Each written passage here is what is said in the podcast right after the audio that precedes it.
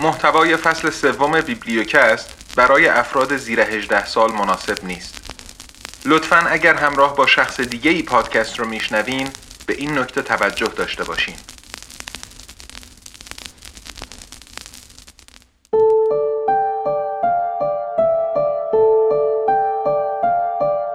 سلام من سید ابراهیم تقوی هستم و این بیبلیوکسته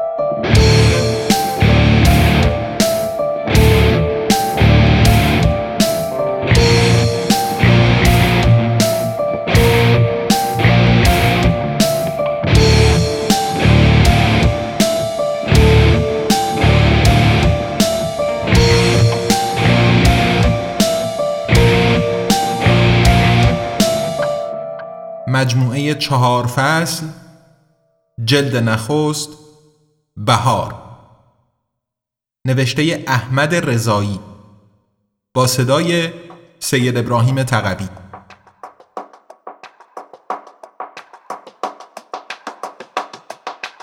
قسمت دوازدهم.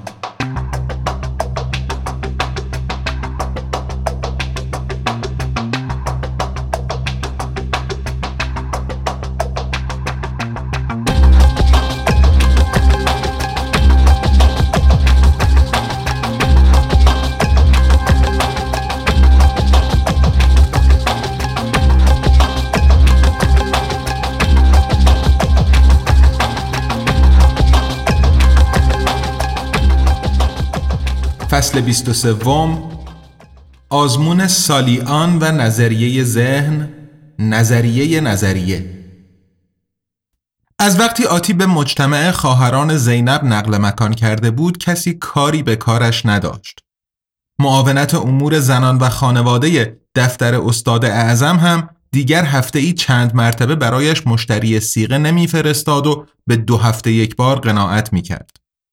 منصور را هم ندیده بود. هنوز نتوانسته بود محاسبه قبلی را تمام کند و کم کم داشت به این فکر میافتاد حتی شاید لزومی به این کار هم نباشد. اگر موفق می شدند ممکن بود کل سیستم از هم بپاشد و دیگر برای بچه ها هم تراشه های زیستی کار نگذارند. اما آتی کار را به کل کنار نگذاشت. مطمئن نبود حتی با از بین رفتن سیستم فعلی نظام بیخیال نسب تراشه های زیستی که روی مغز رشد می کردند بشود. این یکی جزو خیال پردازی های هانی بود اما آتی نمی توانست با تکیه به چیزی که صد درصد مطمئن نبود اتفاق می افتد روی آینده سپهر و سارا قمار کند. منصور هر روز پیام می فرستاد. سلام جانم آتی چطوری خوبی؟ و او هم جواب می‌داد نه آقا منصور هنوز وقت نکردم امیدوار بود منصور بفهمد منظورش چیست و منصور هم حتما می‌فهمید. منصور هر چند روز یک بار زنگ می‌زد. آتی نمی‌خواست جواب تماسهای منصور را بدهد اما دلش نمی آمد. مثل حالا. منصور با صدایی سرحال گفت آتی جان سلام چطوری؟ آتی هم شمرده شمرده جواب داد خوبم من آقا منصور بچه ها حالشون چطوره؟ منصور گفت ها اونا خوبن آتی جان. سپهر اولین میدون تیرش رو رفته. ممکنه حتی برای جوانان هیتلری ببخشید گشت بسیج انتخاب بشه. سارا هم داره کلاس آمادگی میره. خروجی باغ استادان مشکل پیدا کرده. بچه ها دیگه باید قبلش کلاس آمادگی برن. اولاش درس جلسه های آخر هورمون تزریق می‌کنن تا وقت رفتن به باغ استادها بشه. آتی آمادگی این همه بار را نداشت. باید عجله می‌کردند. اگر روش هانی شکست می‌خورد چه؟ آتی باید محاسبات را کامل می‌کرد و دستگاه منصور هم باید کار می‌کرد. مکسی کرد و بعد گفت منصور دارم تلاش می‌کنم. هم اون هم یه جور دیگه. صدای منصور آرام و گرم شد. می‌دونم آتی جان. آتی گفت از صدایش شکست. منصور گفت بچه ها دینا و سعد آتی سکوت کرد. منصور گفت هیچی آتی جان توی ختم که دینا نبود. اجازه هم نمی‌دادن با سعد حرف بزنم. بعدم اجازه ندارم دیگه بهشون زنگ بزنم. وصل نمیشه. پست الکترونیک و پیام و اینا هم همه برگشت می‌خوره. آتی دلش ریخت. خودش که حتی نمی توانست دیگر اطلاعات تماس این دو نفر را پیدا کند. شماره قاچاقچی معشور را داشت. ولی کفیل و کایلین و شبکه موبایل و اینترنت طوری رفتار می کرد که انگار این دو نفر برای آتی وجود خارجی نداشتند. جرأت نداشت از روی دارکنت با آنها تماس بگیرد. اگر نمی‌شد با آنها تماس گرفت حتما تحت نظر بودند. نمی‌خواست وضع آنها را بدتر کند. آتی گفت منصور من رسیدم به دفتر باید برم تو خدافز و تلفن را قطع کرد. راست می‌گفت رسیده بود. ماشین جلوی پله های ساختمان شرکت ایستاده بود. از اتومبیل جک 2060 خودکاری که هر روز دنبالش می آمد و او را به خانه برمیگرداند پیاده شد. اتومبیل راه رفت و برگشت آتی را بلد بود و هر وقت می‌خواست ده دقیقه قبل از حرکت با کفیل آن را صدا می کرد. تلفن آتی زنگ خورد. عادل بود. آتی جواب داد. بگو عادل. صدای پسر جوانی از پشت خط آمد که سعی می کرد گلویش را پر و صدایش را کلفت کند.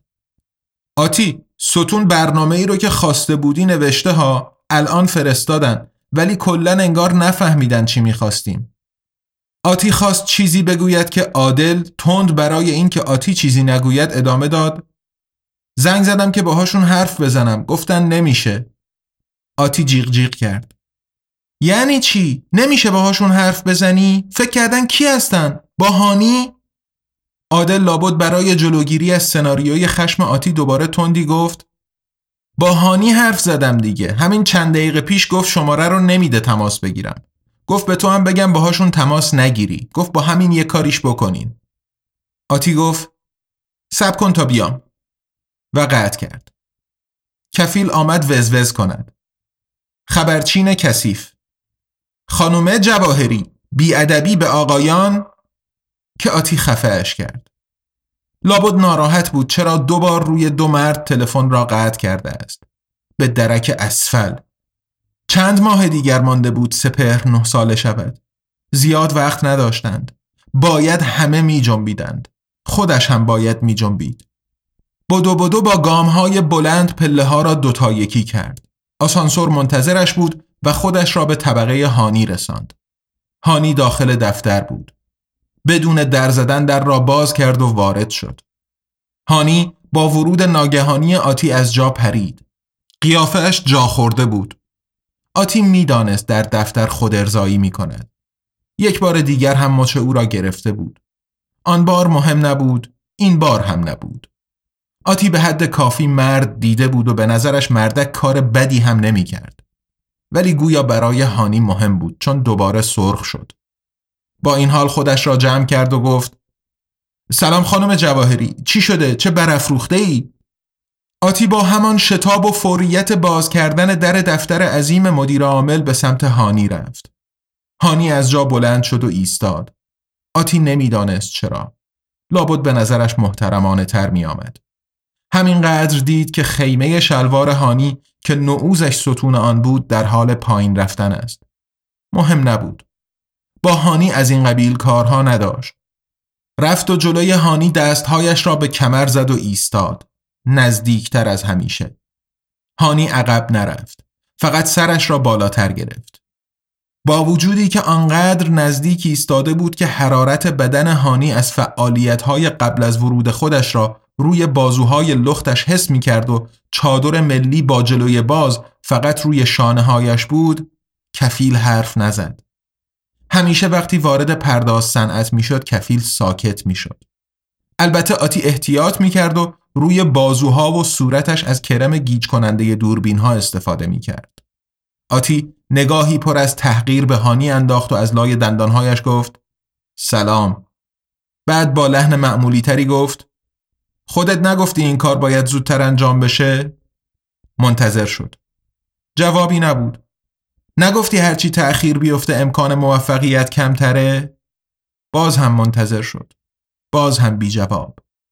نگفتی خودتون روش تمرکز نکنین و این قسمت رو بدیم به شرکت دوستت؟ و کمی جلوتر رفت.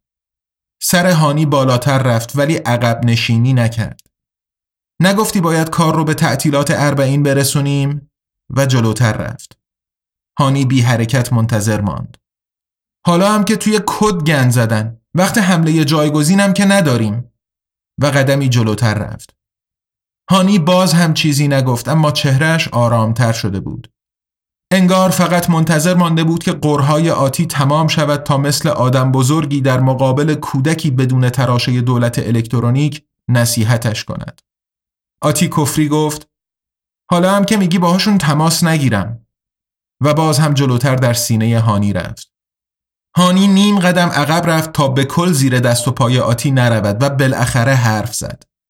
هانی با لحن آرامی گفت برای اینکه نمی‌تونی باهاشون حرف بزنی خانم جواهری. آتی جلوتر رفت و هانی باز قدمی به عقب برداشت. خش به صدای آتی افتاد. چرا نمی‌تونم؟ فقط تو می‌تونی حرف بزنی؟ هانی مدتی طولانی با آتی چشم در چشم شد و فکر کرد. بالاخره از جلوی آتی کنار رفت و به سمت در اتاق به راه افتاد و همانطور گفت بیا تا بهت نشون بدم. آتی دنبال هانی تا آسانسور رفت. هانی بدون حرف وارد آسانسور شد و روی صفحه کلید داخل آسانسور عددی را وارد کرد.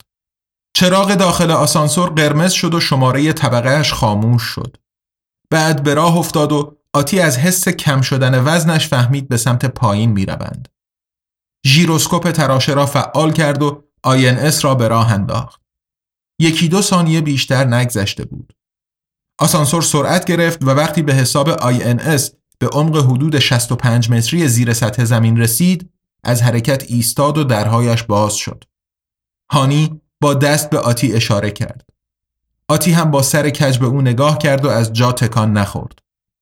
هانی شانه ای بالا انداخت و خودش خارج شد. آتی اول نگاهی به آنتن کفیل و گوشیش انداخت. همانطور که انتظار داشت هیچ کدام آنتن نداشتند. کفیل اصلا هنگ بود. آتی به دنبال هانی به راه افتاد. سالنی تمیز و نیمه تاریک بود. وسط سالن کف شیشه ای بود و چیزهای فلزی بشکمانندی که چندین لوله و کابل به آنها وارد می‌شد زیر کف گذاشته بودند. وقتی آتی وارد شد دیوارهای سالن روشن شدند و آتی یک مرتبه متوجه شد تمام دیوارها صفحه های نمایشگر عظیم نور طبیعی هستند.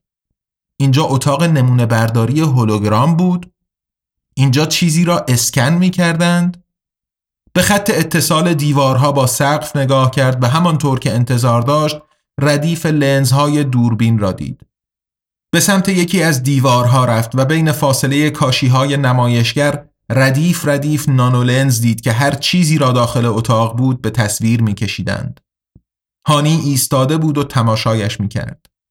آتی به سمت او رفت و نزدیکش ایستاد و گفت خب اینجا چه خبره؟ چه ربطی به برنامه نویسای ستون داره؟ هانی لبخندی زد و گفت بذار برات یه مقدمه بگم. خیلی سال پیش ما هم مجله و روزنامه کاغذی داشتیم. سال 1371 تقریبا 70 سال پیش توی مجله‌ای به نام دانشمند یه مقاله منتشر شد. اسمش این بود. زندگی های موازی آینده. بذار برات بخونمش. و از روی چیزی که آتی نمی‌دید شروع به خواندن کرد. فرض کنید در خانه نشسته اید که از بیرون صدای ماشین تبلیغات را میشنوید که می‌گوید تا ابد زندگی کنید. مؤسسه زندگی روشن به شما تا ابد فرصت می‌دهد. و سرتان را از پنجره بیرون می‌برید و شماره هولوفون را یادداشت می‌کنید. سری به شرکت می‌زنید و شنیده های شما را تأیید می‌کنند.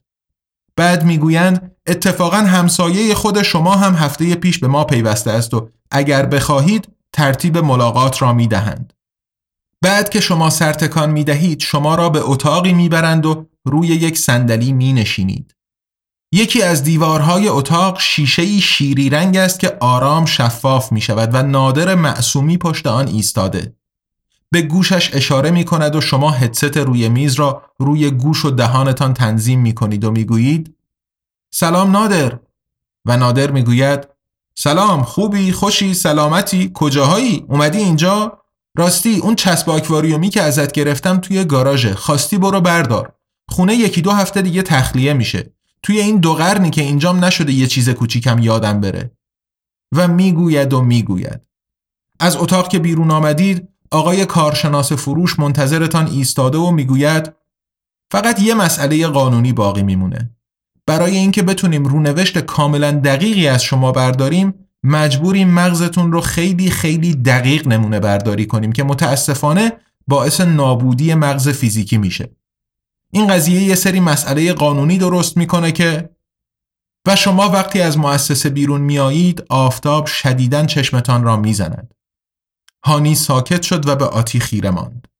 آتی هم به او نگاه کرد. منظورش چه بود؟ یعنی چی؟ منظورت چیه؟ همان موقع کسی از پشت ستونی در گوشه اتاق بیرون آمد. پیرمردی خوشرو و خندان بود که به جای هانی جواب داد بذارین من براتون بگم سرکار خانم و جلوتر آمد و روبروی آتی و هانی ایستاد. آتی متوجه شد طرف هولوگرام است و دستش را به طرف دست مرد برد که از میان آن گذشت. طرف گفت بار کلا درست فهمیدین من هولوگرام هستم. البته من اسقر ادبی هستم. یعنی بودم. سال 1413 برنامه نویس جایی بودم که اسمش کافه بازار بود. سال 1415 خواستم مهاجرت کنم و بعد یه دفعه اینجا بودم. به پایین اشاره کرد. آتی متوجه نبود اما تند تند نفس می‌کشید. من و خیلی دیگه از همکارا و دوستام با یه قرارداد و کلک قانونی به کمک همون تیکه های قرارداد که نخونده امضا می کردیم مغز هممون رو زنده زنده در آوردن و توی این بشکه ها گذاشتن. پای آتی سست شد. ذهنمون توی وی آر بیدار شد. یه دنیای مجازی جهنمی که توش انواع شکنجه بود و برای فرار از شکنجه باید کد می‌زدیم. توی جهنم بودیم. هر بلایی می‌خواستن سر ما می آوردن. دهان آتی خشک شد و چشمهایش از نفس نفسهای تند سیاهی می‌رفت. اسقر ادامه داد تا آقاهانی به هانی اشاره کرد. شرکت رو خرید و ما رو آزاد کرد. برامون یه وی آر خوب رو انداخت که می‌تونیم توش زندگی کنیم. مثل همون موقع ها. حالت چهرهش غمگین شد. ولی همه نتونستن. خیلیا باورشون نشد. خواستن خاموش بشن. هانی گفت اون بشکه هایی رو میگه که نمایشگر روشون خاموشه. از اونا فقط بعضی مهارت هاشون مونده. ماشین کدزنی شدن. کل شخصیتشون خاموش شده. صفحه های نمایشگر دیواری پارک زیبایی را نشان داد که اسقر در آن ایستاده بود. ما حالا اینطوری زندگی می‌کنیم. همش هم به خاطر آقا هانی. هانی گفت شرمنده می‌کنی اسقر آقا هر آدم دیگه ای بود همین کار رو می‌کرد. اسقر سر تکان داد و هانی گفت ما دیگه رفع زحمت می‌کنیم اسقر آقا. اسقر گفت بازم بیا به ما سر بزن هانی جان. رو به آتی کرد شما هم همینطور خانم. آتی سر تکان داد. هنوز نمی توانست حرف بزند. به سمت آسانسور به راه افتاد و هانی هم پشت سرش. در آسانسور بسته شد ولی هانی دکمه ای را نزد. منتظر شد ولی آتی چیزی نگفت. هزار جور فکر و خیال در سرش بود.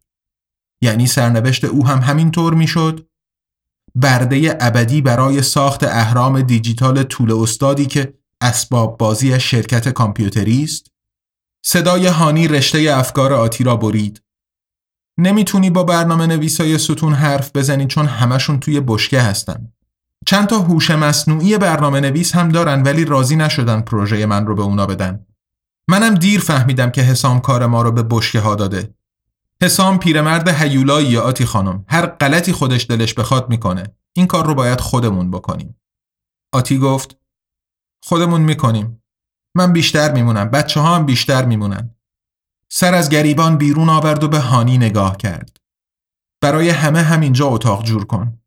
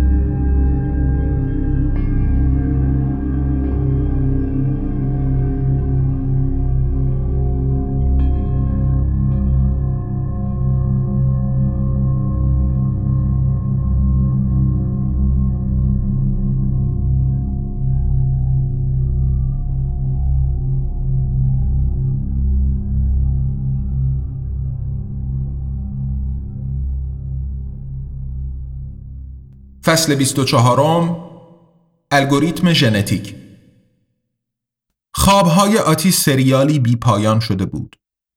میمونها با هم به او هجوم آوردند. شانه ای از نیزه های تیز می آمد که او را رنده کند. به عقب جهید.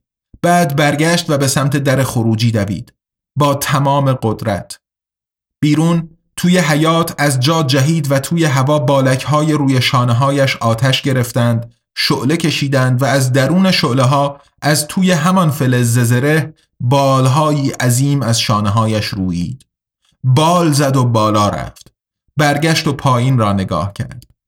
میمون ها پشت سرش بالهایی آتشین درآوردند و به هوا پریدند. چرخید و با آهن سرد توی دستش به دل میمون ها زد. آتی سری تکان داد. بیدار بود. این چه چرت عجیبی بود که او را می گرفت صدای بیرون را روی اعصاب شنواییش بسته بود. نگاهی کرد. هانی هنوز داشت مزه میریخت و سر به سر تیم میگذاشت. اعضای تیم معذب بودند اما جرأت نمی‌کردند توی روی هانی درآیند. آتی هنوز روی خوش نشان نداده بود و هر بار هانی می‌خواست مزه بریزد توی ذوقش می‌زد. عادل که شروع به صحبت کرد اجازه داد اعصاب شنواییش کار کنند. عادل گفت خب یه بار دیگه مسیر رو چک می‌کنیم. می‌دونم بار سومه ولی باید روی همش مسلط باشیم. از اول میگم. توی هوای تهران یه جاهایی کپه های آلودگی هوای معلق هست. اینا در واقع مال زمان جنگ با پاکستان هستن. بیست و چند سال پیش ایران هشت روز با پاکستان بر سر اداره افغانستان جنگید. وقتی پاکستان تهدید به استفاده از بمب اتم کرد جنگ ظرف چند ساعت تمام شد. آخر سر روسیه اداره افغانستان را به ایران داد. ولی هنوز هم اجازه نداده بود ایران بمب اتم داشته باشد. اینا یه مشت nanobot یعنی های ریز میکروسکوپی مثل حشره هستن که چون وقتی نزدیک هم باشن مغزاشون به هم وصل میشه در تعداد زیاد می‌تونن هوش مصنوعی هم داشته باشن. یه عالمه از این کلونی پشه های رباتی توی تهران و شهرهای دیگه هست و خاندانها برای جاسوسی از هم خرابکاری توی قلم روی همدیگه خیلی ازشون استفاده می‌کنن. آتی دیگر می‌دانست بین اشراف هاشمیان ها و لاریجانی ها بیشترین گله های حشره های نانوبات را در اختیار دارند. همانطور که جهانگیری ها بیشترین زمین و واعظ ها بیشترین معدن ها و یزدی ها بیشترین کارخانه ها را در دست داشتند. عادل ادامه داد چند هفته پیش یه اتفاق جالب افتاد بین طرفدارای خانواده های هاشمیان و خاتمی سمت تهران پارس یه درگیری چند روزه اتفاق افتاد. ماجرا از این قرار بوده که یکی از پسرای خانواده خاتمی زنش رو که از خانواده هاشمیان بوده کتک می‌زنه. تا اینجاش چیز خاصی نیست ولی اینقدر بد می‌زنه که فک دختر میشکنه. بابای دختر میگه دختر رو دادیم رفته دیگه. ولی برادرش غیرتی میشه و با دار و دستش میره یکی از محله های زیردست خانواده خاتمی. چند روز دعوا پشت دعوا بوده.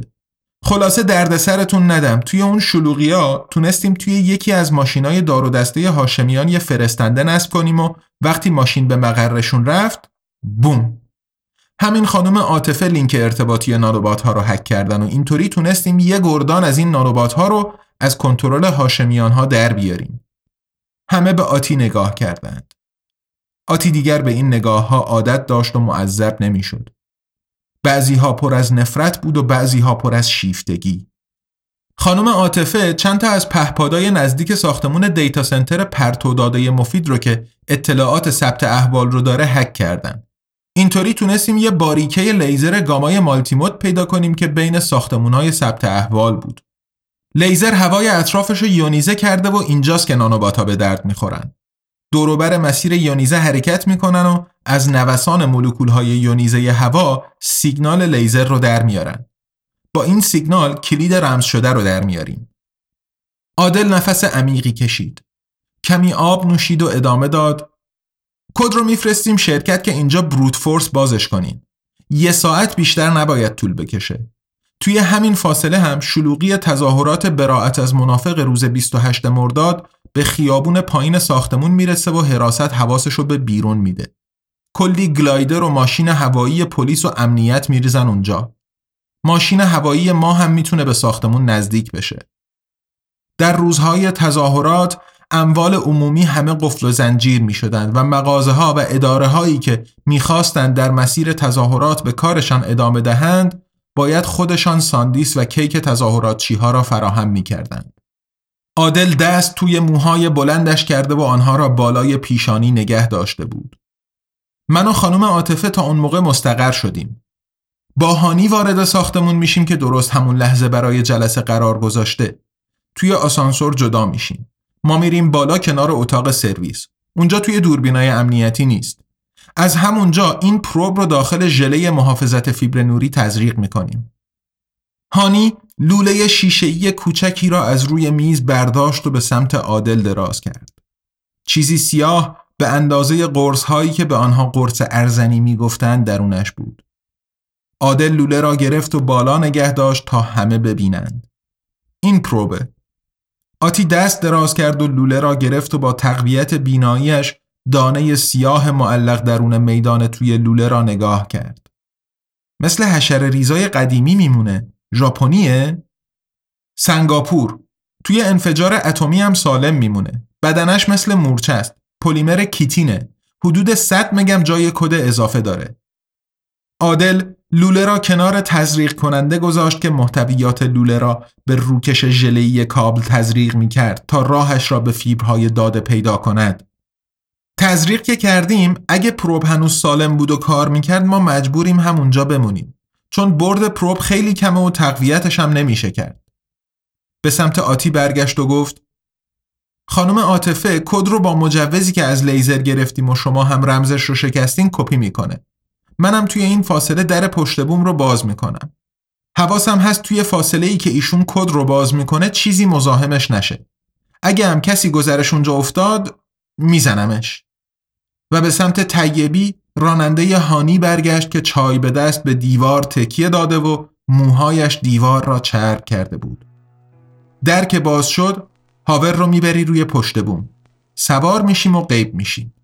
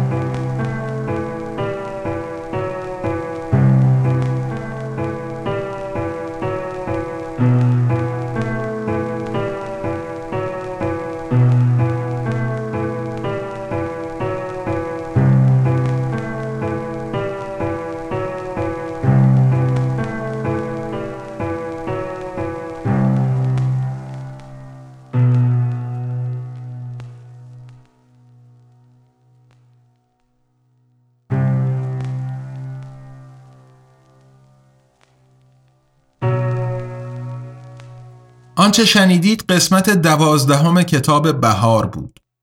جلد نخست از مجموعه چهار فصل نوشته احمد رضایی که در فصل سوم پادکست بیبلیوکست میشنویم. آزادنامگان یه انتشارات مستقل تأسیس شده در برلینه که کتابهای الکترونیک و صوتی به زبان فارسی رها از سانسور منتشر می‌کنه. و از اونجا که بخش اعظم مخاطبش یعنی جامعه فارسی زبان در ایران دسترسی به پلتفرم های بین المللی برای خرید محصولاتش نداره این آثار رو همزمان در قالب پادکست بیبلیوکست به کارگردانی و همراه با موسیقی لرد ارس که بارها دوستان مختلفی از بین شما اشاره کردن که به خصوص باهاش خیلی حال کردن به رایگان در اختیار عموم قرار میده. این پادکست رو شما می‌تونین روی سایت آزادنامگان یا اپهای پادگیر مختلف از جمله از طریق اپلیکیشن حامی فنی و تبلیغاتی ما یعنی شهرزاد بشنوین.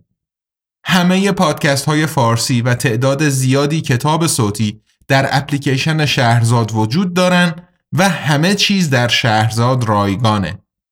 شهرزاد رو می‌تونین خیلی راحت از فروشگاه گوگل دانلود بفرمایین و بیبلیوکست، ژرمانیا و باقی پادکست های فارسیتون رو ازش بشنوین.